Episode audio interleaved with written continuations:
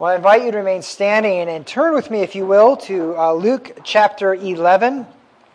We're going to be reading verses 37 through the end of the chapter. Uh, you'll find that starting on page 870 if you have one of the church's Bibles. Luke chapter 11, verses 37 through 54.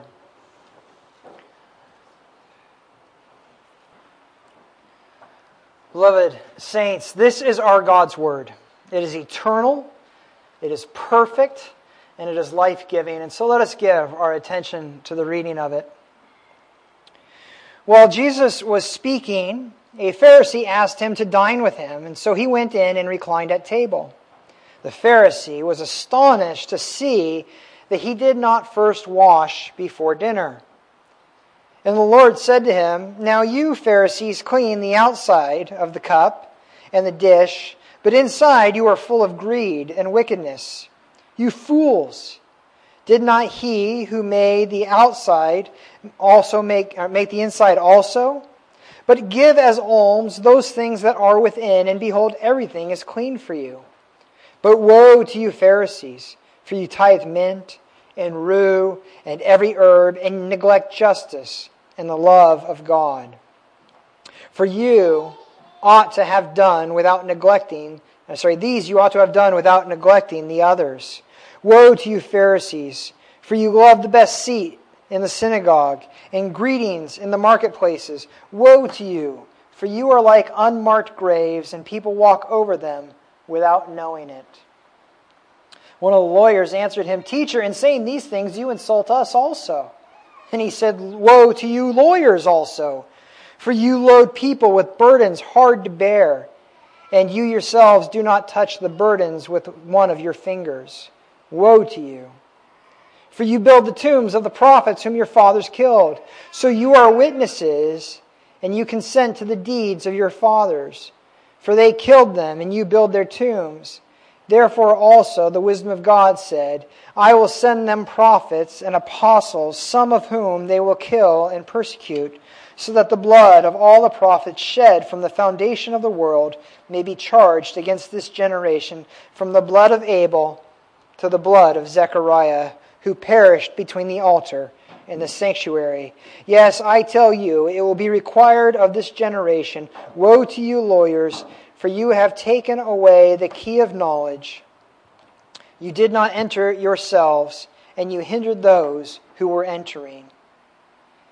As he went away from there, the scribes and the Pharisees began to press him hard and to provoke him to speak about many things, lying in wait for him to catch him in something he might say. Uh, this ends the reading of God's word. Let, let us ask God's blessing on our time in it this morning.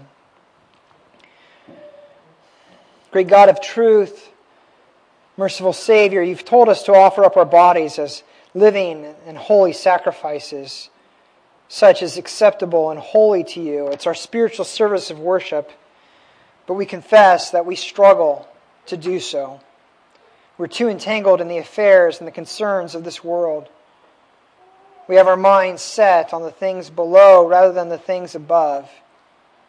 And so we struggle to follow you as we should. Renew our minds, we pray. Transform them through your word. Teach us to think as you think, to believe as you believe, to love what you love. Do this all as we, we listen to and meditate upon your word. Be with us now by your Spirit, we pray. Amen. Uh, you may be seated.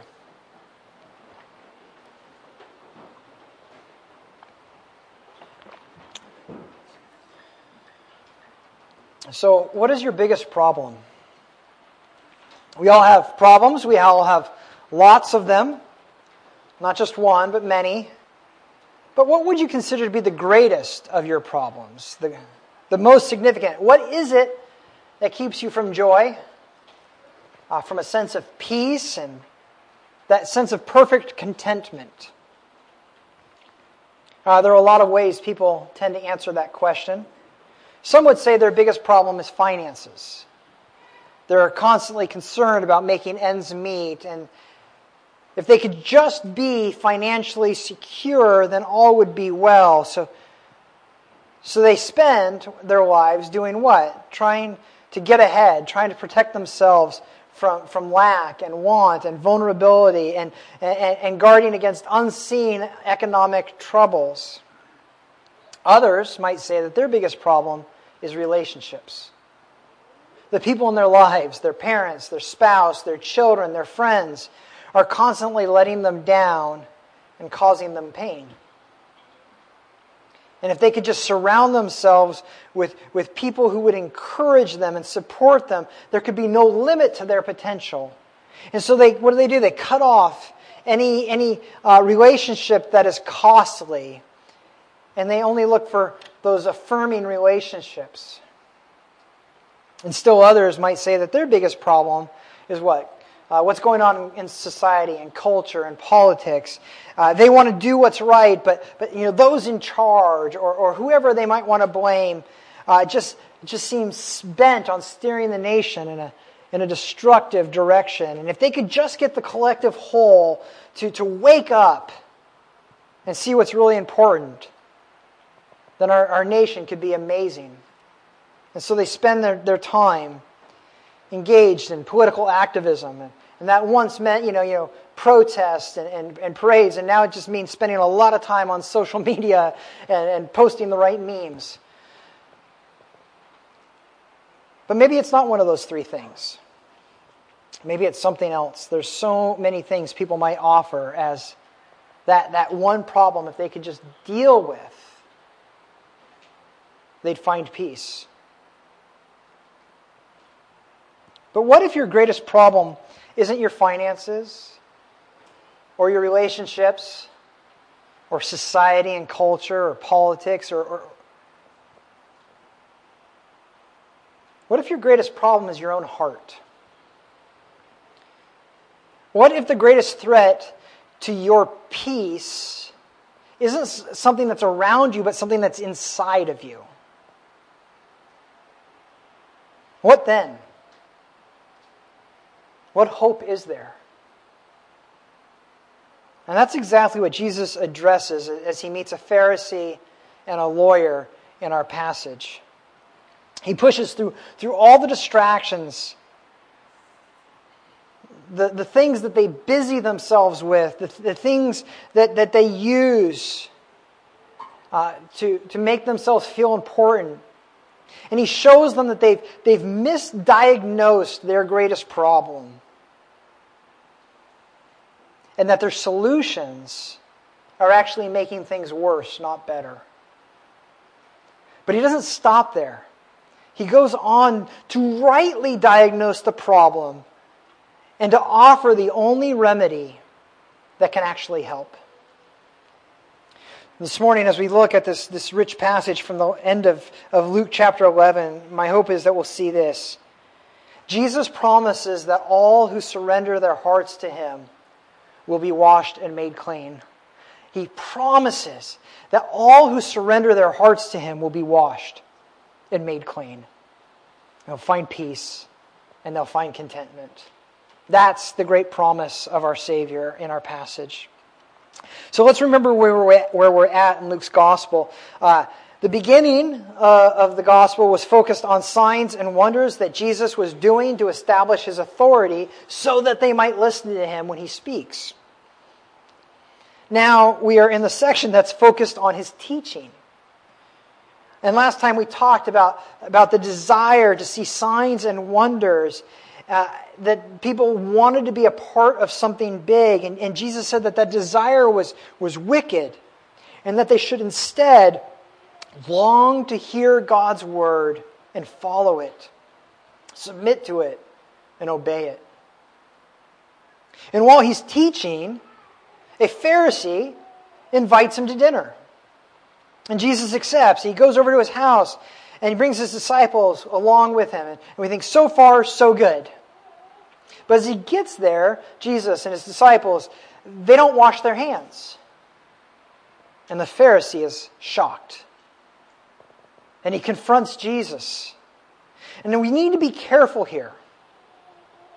Believe it or not, we can tend to be a little naive sometimes. We read everything not only as Americans, but as 21st century Americans. Believe it or not, those in the Near East 2,000 years ago didn't talk about germs. They didn't have 99% effective, uh, you know, hand sanitizer on every shelf. The concern here is not hygiene. It's about ritual cleansing. The Pharisees were leaders in the Jewish community whose focus was on holy living. If you've ever read through Leviticus, you've, you've seen all these, these ceremonies that are involved in, in washing and cleansing. Uh, because the Jews were prevented from coming into God's presence if they were ritually unclean. This, this isn't about germs and dirt, it's about being ritually defiled. And there are all sorts of things that would make Jews ritually unclean. There were, there were monthly cycles, there, were, there was touching something unclean, there was coming in contact with the dead. So if, if, if a loved one or, or something passed away and you had to deal with that, you would be ritually unclean for a while, and so on. In fact, the typical Jew, quite frankly, spent most of his life or her life ritually unclean. And it would be around those important festivals and times in, in the calendar that they would go through that process of purification. But the priests were different because where did they work every day? In God's house. And so they had to constantly go through purification ceremonies lest they enter into God's house unclean. The Pharisees were a group that thought Israel's biggest problem was a lack of purity, ritual purity. And so their solution was to say everyone should live like priests, constantly washing, constantly cleansing, constantly going through purification, so that they could live in a state of holiness and purity. Was like a, you know, a priesthood of all believers. They were the original ones, the Pharisees, who believed that. Now, this wasn't commanded in the law, it was the Pharisees' tradition, it was their practice. This goes back to what we saw a few months ago with, with the new wine and the old wineskins. They were, they were trying to shove extra things into Israel's practices that God hadn't put there, and it was breaking everything. They believed that what God had given to them in the law of Moses was insufficient and so they added practices and they told everyone else to follow them. And that instinct is alive and well today. There are those who are obsessed with rituals, thinking that, that those rituals keep you close to God. For some, that might simply be going to church. For to others, it, it could be observing uh, special holy days, holidays. Uh, for others, it could be uh, making a, a, a, super rigid practice of private devotions or family devotions. It, it could be in reciting prayers or, or keeping sacred relics. And these rituals are seen as ways of maintaining fellowship and peace with God. For the Pharisees, this meant ritually washing your hands before a meal. In fact, the word used in, in the original Greek here for wash is not the typical u- word used uh, for washing. It, it's actually the word baptize. They didn't baptize their hands. Uh, baptism is not about the removal of dirt from the flesh, Peter tells us, but, but it's about seeking a, a clear conscience before God, about removing guilt and shame.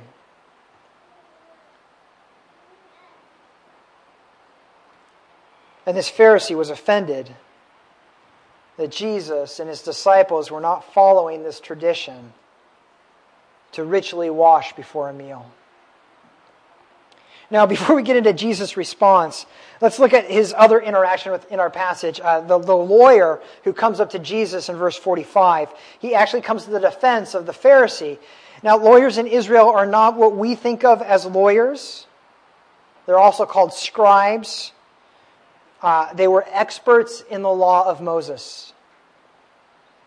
They, they knew what Deuteronomy and Leviticus and Exodus said. They were the ones that people would go to if they had questions about the law of Moses and how it applied to their lives because the average person might not be able to read, and even if they could, they probably didn't have a scroll, and even if they did, they didn't have the time. They were farmers, they were busy. And so the scribes, the lawyers, they were the ones who, who would dedicate time so they could answer people's questions when they arose. And, and if the Pharisees uh, thought Israel's biggest problem was ritual purity, the lawyers thought that Israel's biggest problem was a disregard for the commands of God. They saw people uh, and their personal disobedience as a constant impediment to peace with God. So, what was their solution? It was to emphasize obedience. And that meant rules. Lots and lots of rules. And they would, they would take a command and they would add six commands to it just to keep you from getting close enough to breaking the original command. We know what this looks like today, don't we? Well, drunkenness is wrong. So let's not let anyone have any alcohol, then no one can get drunk. We know that uh, uh, lascivious behavior is wrong, so let's not let anybody dance lest it become lascivious. And on and on, right? Gambling's wrong, so let's not, let, let's not even play a, a game of, of cards. On and on the list goes. Lots of things that you can point to in, in order to show how serious you are about God. Not only do I follow God's rules, I follow all these other rules. That's how serious I am. The lawyers would point to all the rules they followed to prove their devotion. And what would they do with anyone else who didn't follow the same rules? They'd judge them.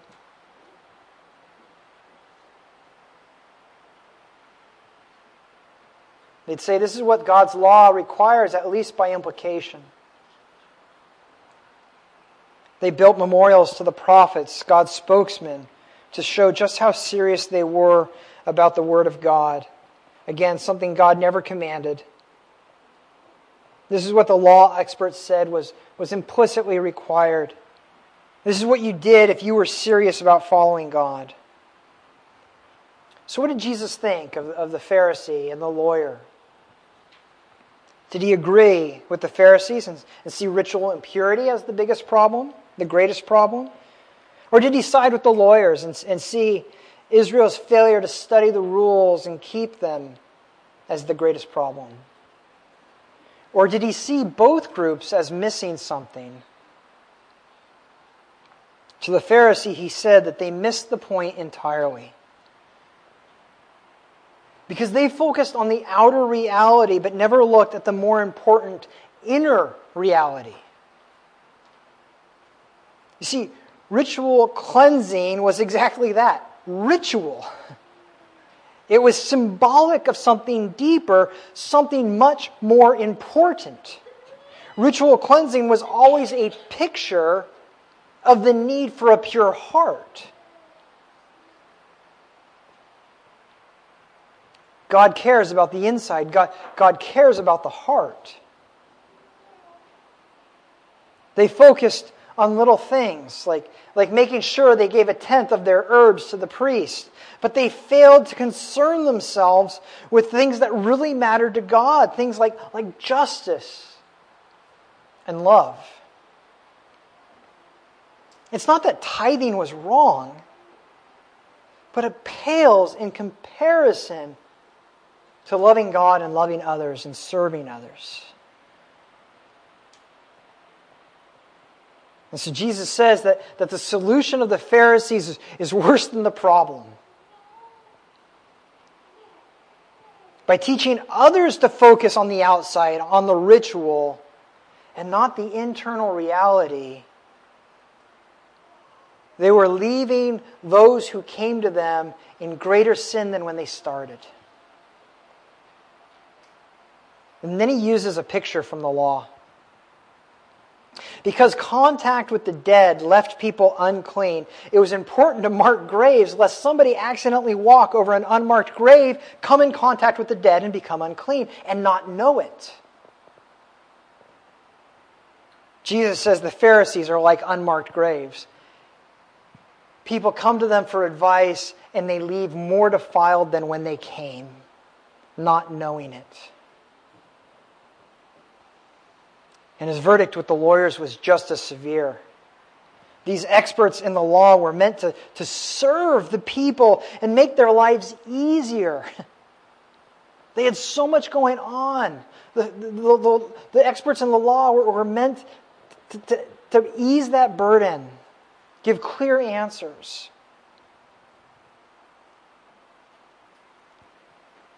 Those people had a need for someone who could speak into their lives, cut through all the mess, and ease their burden, make it lighter. But instead, they're creating their own confusing maze of commands that no one could possibly keep. Those who came for them felt left feeling more burdened and less hopeful than before they came.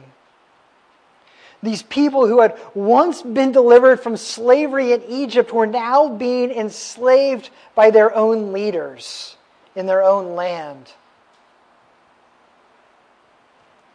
So, what could make leaders behave like this? What is it that, that drove the Pharisees and the lawyers? Jesus tells us. Verse 43 For the Pharisees, it was prestige. They wanted to be seen as important. They wanted the good seat. They wanted to be greeted when they walked into the marketplace. They wanted the best seats. Everyone thought uh, they were more holy, more special, and, and closer to God. And if they thought that, then the Pharisees would be respected. They would be treated as if they were special. And so their focus on these rituals, that focus was not for the good of the people, it was really for their own advancement. For the lawyers, it was, it was really an issue of control. They laid heavy burdens on the people and, and they did nothing to help them. Jesus, he didn't lift a finger to help them. They were serving themselves. They acted like they were honoring God and His Word, but they were, they were using that Word to enslave others and serve themselves. And so God's Word became a weapon to enslave and subject their fellow countrymen rather than free them.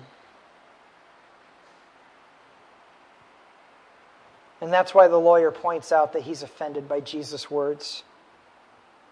He's offended because, because Jesus is saying any leader who burdens his people when he should be freeing them, when they're seeking relief and, and he's, he's further enslaving them, is honoring himself and not God. And when Jesus refused to apologize, they set to find a way to trap him so they could do something about him.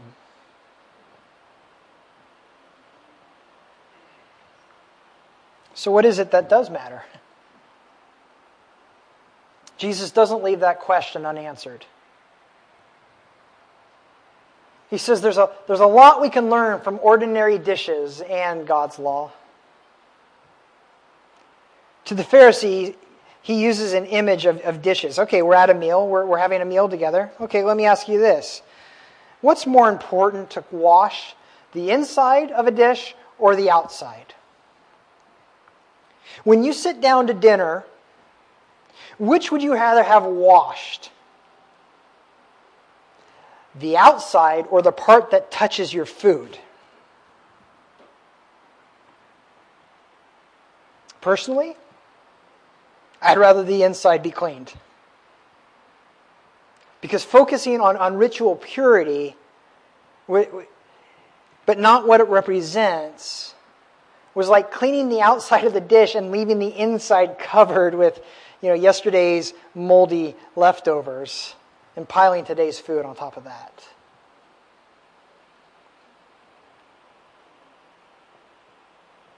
This shouldn't be hard to recognize what's inside matters more. Jesus is interested in your heart.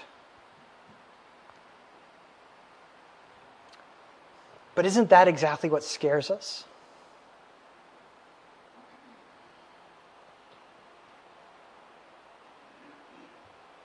What's easier to focus on? The outside or the inside? It's a lot easier to get dressed up than it is to deal with the ugliness in our own hearts.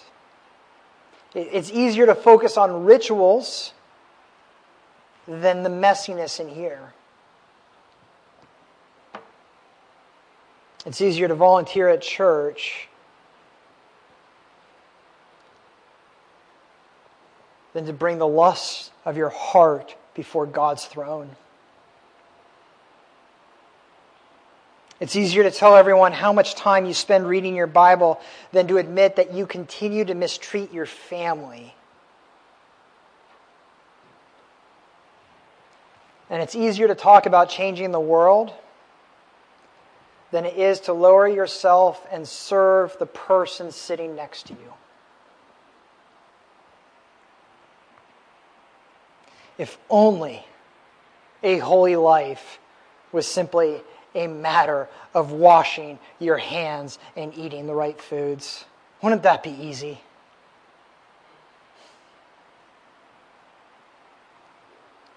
But here's the problem nothing you ever touch or put in your mouth can make your heart dirtier than it already is. And no amount of washing, no amount of avoiding certain foods can make your heart clean. See, these rituals were meant to expose the problem, not fix it.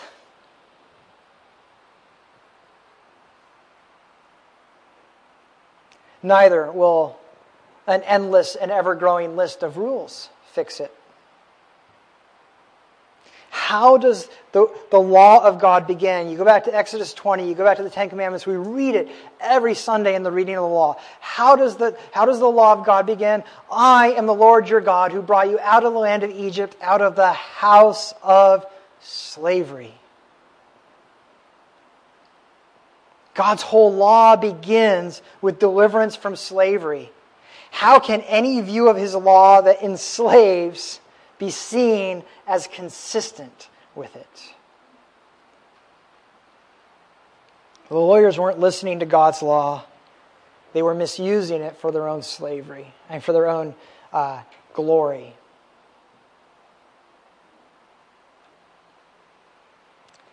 God makes it clear in His law that His goal for us is not slavery, but freedom.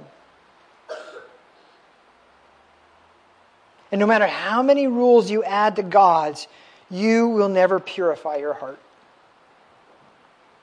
Because rule following today doesn't undo rule breaking yesterday. Following your own rules doesn't make up for breaking God's rules. That's not the way to peace. So, what is? Look at verse 41 but give as alms, as, as your offering, as your sacrifice. Give as alms those things that are within, and behold, everything is clean for you. Jesus says, if you want to be clean, if you want to be purified, if you want your guilt and your shame and everything that stains your soul washed, come and bring your heart and lay it before me.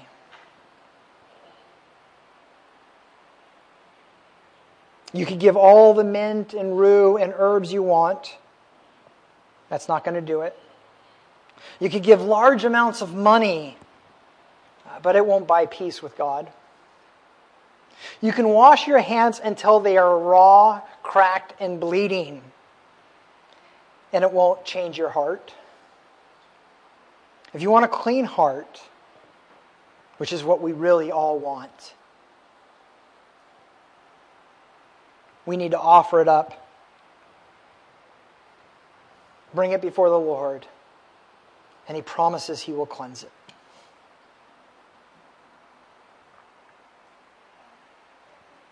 But here's the catch to bring it to the Lord, to, to, to surrender it, to offer it to Him. You have to let it go and you have to expose all the evil and filth within it. All those silly little charades we use to try to hide what's really going on inside. Our, our lust, our, our greed, our, our, our, anger, our self righteousness, our, our judgmentalism towards others. You must look at Jesus and say, My greatest problem is not my finances, it's not my relationships, it's not society and politics and culture. It's my heart. And I can't fix it. Wash me and make me new.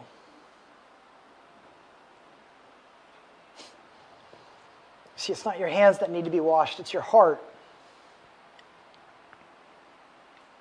And again, that beautiful law of God says, I could have told you that if you just listened. Because what is one of the most common refrains in the law of God? It's this circumcise your heart. Circumcision was supposed to show them of, of their need to, to have their sin cut off and removed.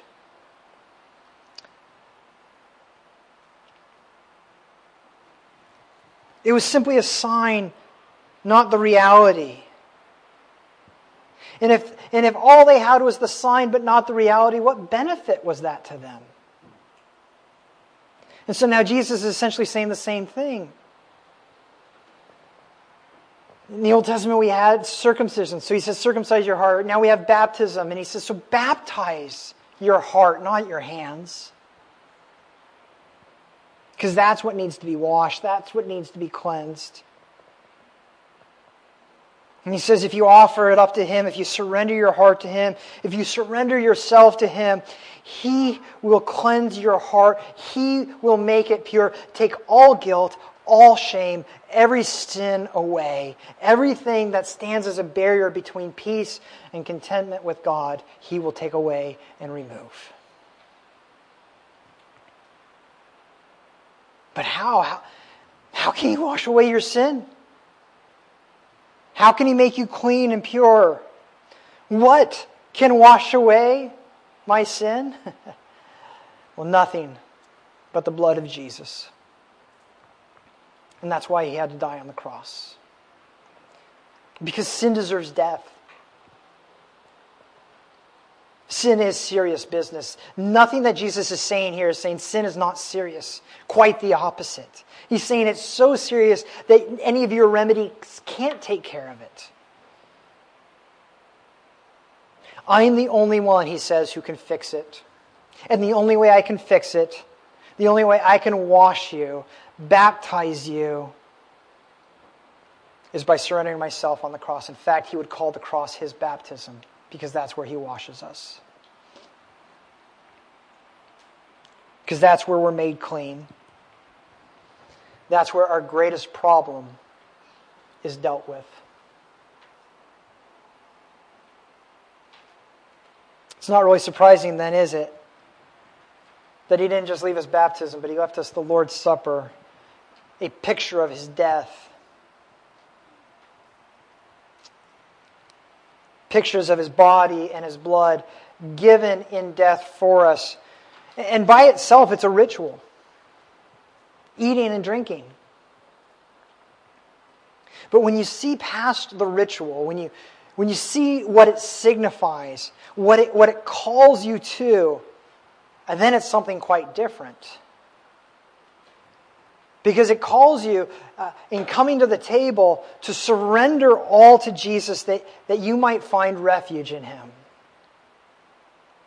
And it comes with that promise, that, that pledge that God can't change.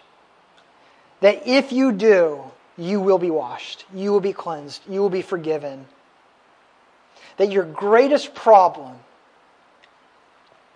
will be solved, answered, and dealt with forever. And so let us come. Let us take of this meal together. Let us see past uh, the sign to the reality. Let us lay our lives before Jesus. Let us cling to him and hold fast to him. And please join me in prayer. Our merciful Savior, we confess that our greatest problem is not our finances, it is not our relationships and it is not society. Our greatest problem is our own heart deceitful, corrupt, defiled, sinful. We need washing and cleansing, not with water, but with the very blood of Jesus. And, and so we ask that you would wash us and make us clean, remove every stain of sin. We surrender our hearts and we offer them as alms on your altar. We and all we have are yours. Do with us as we will, we pray. Amen.